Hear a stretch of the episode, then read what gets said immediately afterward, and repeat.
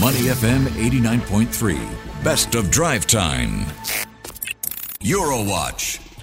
Money FM 89.3. Good evening, uh, or good afternoon, rather. It is drive time. Elliott Danker, Timothy Go, and Chua Tian Tian with you. Let's take a look at some politics and headlines out of the European region. Spain, in particular, the politics there facing deadlock because of a snap election that ended with no single party easily able to form a government. Sound familiar? Yep. Well, I mean, we did uh, speculate on this last week anyway, and support mm. for the far right also fell sharply, and the conservative uh, PP party is now the biggest party in parliament. So, will there be another round? Well, so take a look at uh, Russian and Chinese delegates gathering in Pyongyang this week to celebrate North Korea's Victory Day. What kind of message is that sending?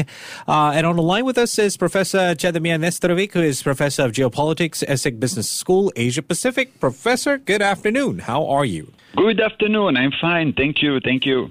All right, Professor, let's start off with this Russian delegation visiting the high level uh, Chinese delegation as well, visiting North Korea for the Korean War anniversary.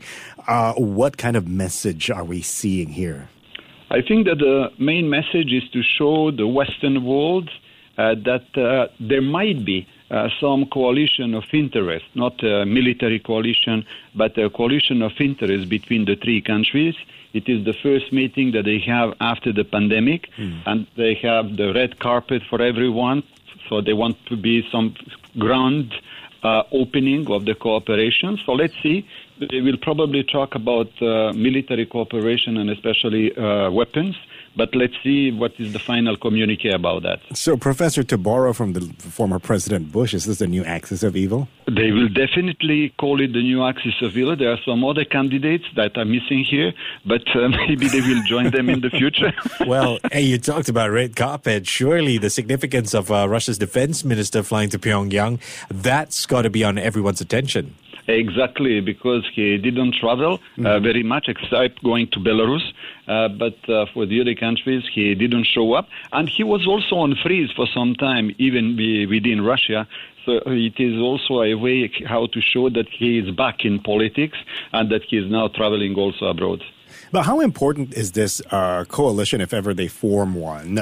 Because both Russia and North Korea, of course, are facing UN sanctions. So can they form some sort of an economic uh, alliance as well? Yeah, definitely. It can be an economic alliance. However, North Korea is a rather small country. Mm. Uh, they have something to export. So in that case, it will be weapons or missiles. Uh, on the Russian side, they have uh, also food. So this is something that is very important since they cannot sell food outside. They will sell food here, including maybe to African countries, but this is another subject. Talking about Russia, St. Petersburg is hosting the second Russia Africa Summit Economic Forum today. Uh, what does Russia stand to gain from this? Can't help but think about that Black Sea Grain Initiative.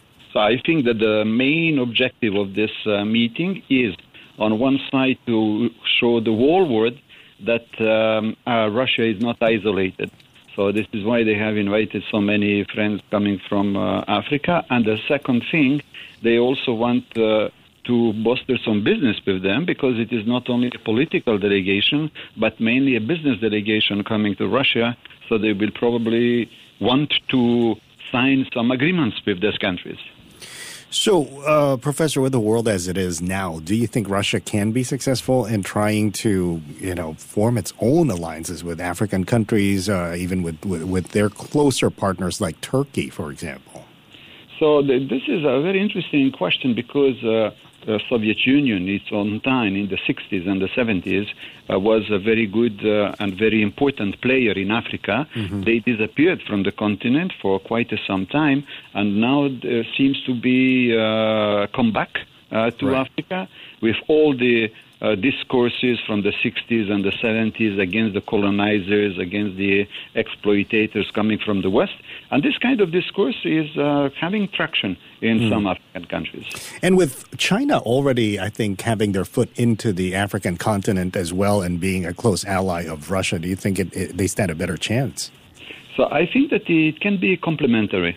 Uh, because uh, China is going to, let's say, some countries which are east of Africa because of the BRI, mm-hmm. uh, while uh, Russia stronghold was in Central Africa, Right. and now they are profiting from the fact that uh, France has been pulled out in order to take positions also sometimes in West Africa. Professor, let's move on to talk about Spain's snap election. After four years of left wing rule, the Conservative Popular Party wins the tight race, but fails to secure the clear majority. So, I suppose generally what happens next then? So what happens next is coalitions.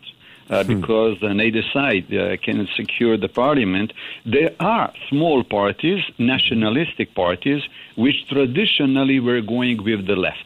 But now, since the left needs them, they will probably put on the table some conditions for that. Uh, we have not seen the conditions so far, but so the left side can say, okay, we are giving them something, or they can say, Pedro Sanchez can say, there is a stalemate, let's go to elections again. And maybe in the near future, we have some other elections.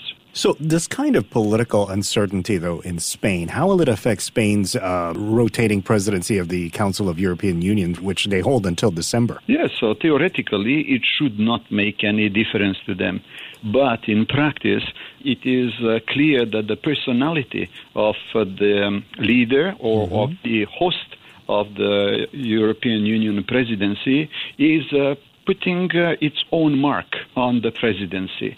So we cannot exclude the fact that this uncertainty will also bear some uh, consequences on the European Union, but I don't expect huge consequences because the European machinery is so strong it can function even without a pilot. Professor, every week we speak to you, it feels like we're going on tour because now we're going to head over to Italy, where the Prime Minister over there, uh, Giorgia Meloni, making a first official visit to the United States uh, since taking office last year. Uh, okay, so going to the U.S., you can't help but think first thing, all right, so you've gone to the U.S., uh, do you think she will go to China? So I don't think that she will go to China Yeah. quite soon because, as we know, Italy was the first Eurozone country to sign agreements with the BRI. But now she is uh, pedaling back a little bit because, in fact, the, there were no uh, huge uh, benefits from that. The trade between Italy and China did not skyrocket. Okay. So maybe they will pedal down, they will scale down this. So don't expect that she's going to China quite soon. So, what would she be trying to achieve by going to the United States then? So the first thing that she has to achieve is uh, her international stature, because maybe we have to remember one year ago she was practically persona non grata. Nobody wanted to talk to her.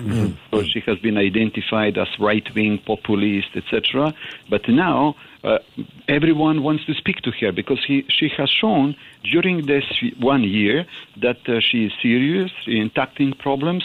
So even Joe Biden, who is uh, fundamentally probably against the policy of her party, uh, will uh, welcome her warmly.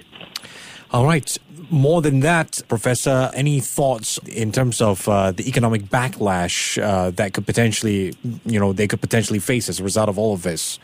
Uh, for uh, concerning the European Union, for this is a, a time of uncertainty that they have concerning, uh, especially Spain. For the other countries, we also have uncertainty concerning uh, Germany uh, because the ruling coalition doesn't enjoy full support of the of the voters, and we have seen that the right wing parties are getting traction in Okay, Germany. okay. So probably, uh, well, Italy is the third economy in the eurozone, but Germany is the number one. So if there is uncertainty in Germany, this would have a very big impact Uh, on all European countries. Because there is quite a divide between first, second, and third, to be fair. Yeah, yeah, definitely. definitely. okay, we've been speaking with Professor Genevieve Estravec, who is Professor of Geopolitics, ESSEC Business School, Asia Pacific. Professor, we appreciate your time. Take care and have a great evening ahead. thank you, thank you. Have a nice weekend. To listen to more great interviews, download our podcasts at awedio.sg or download the AWEDIO app. That's A W E D I O, AWEDIO at the App Store and Google Play.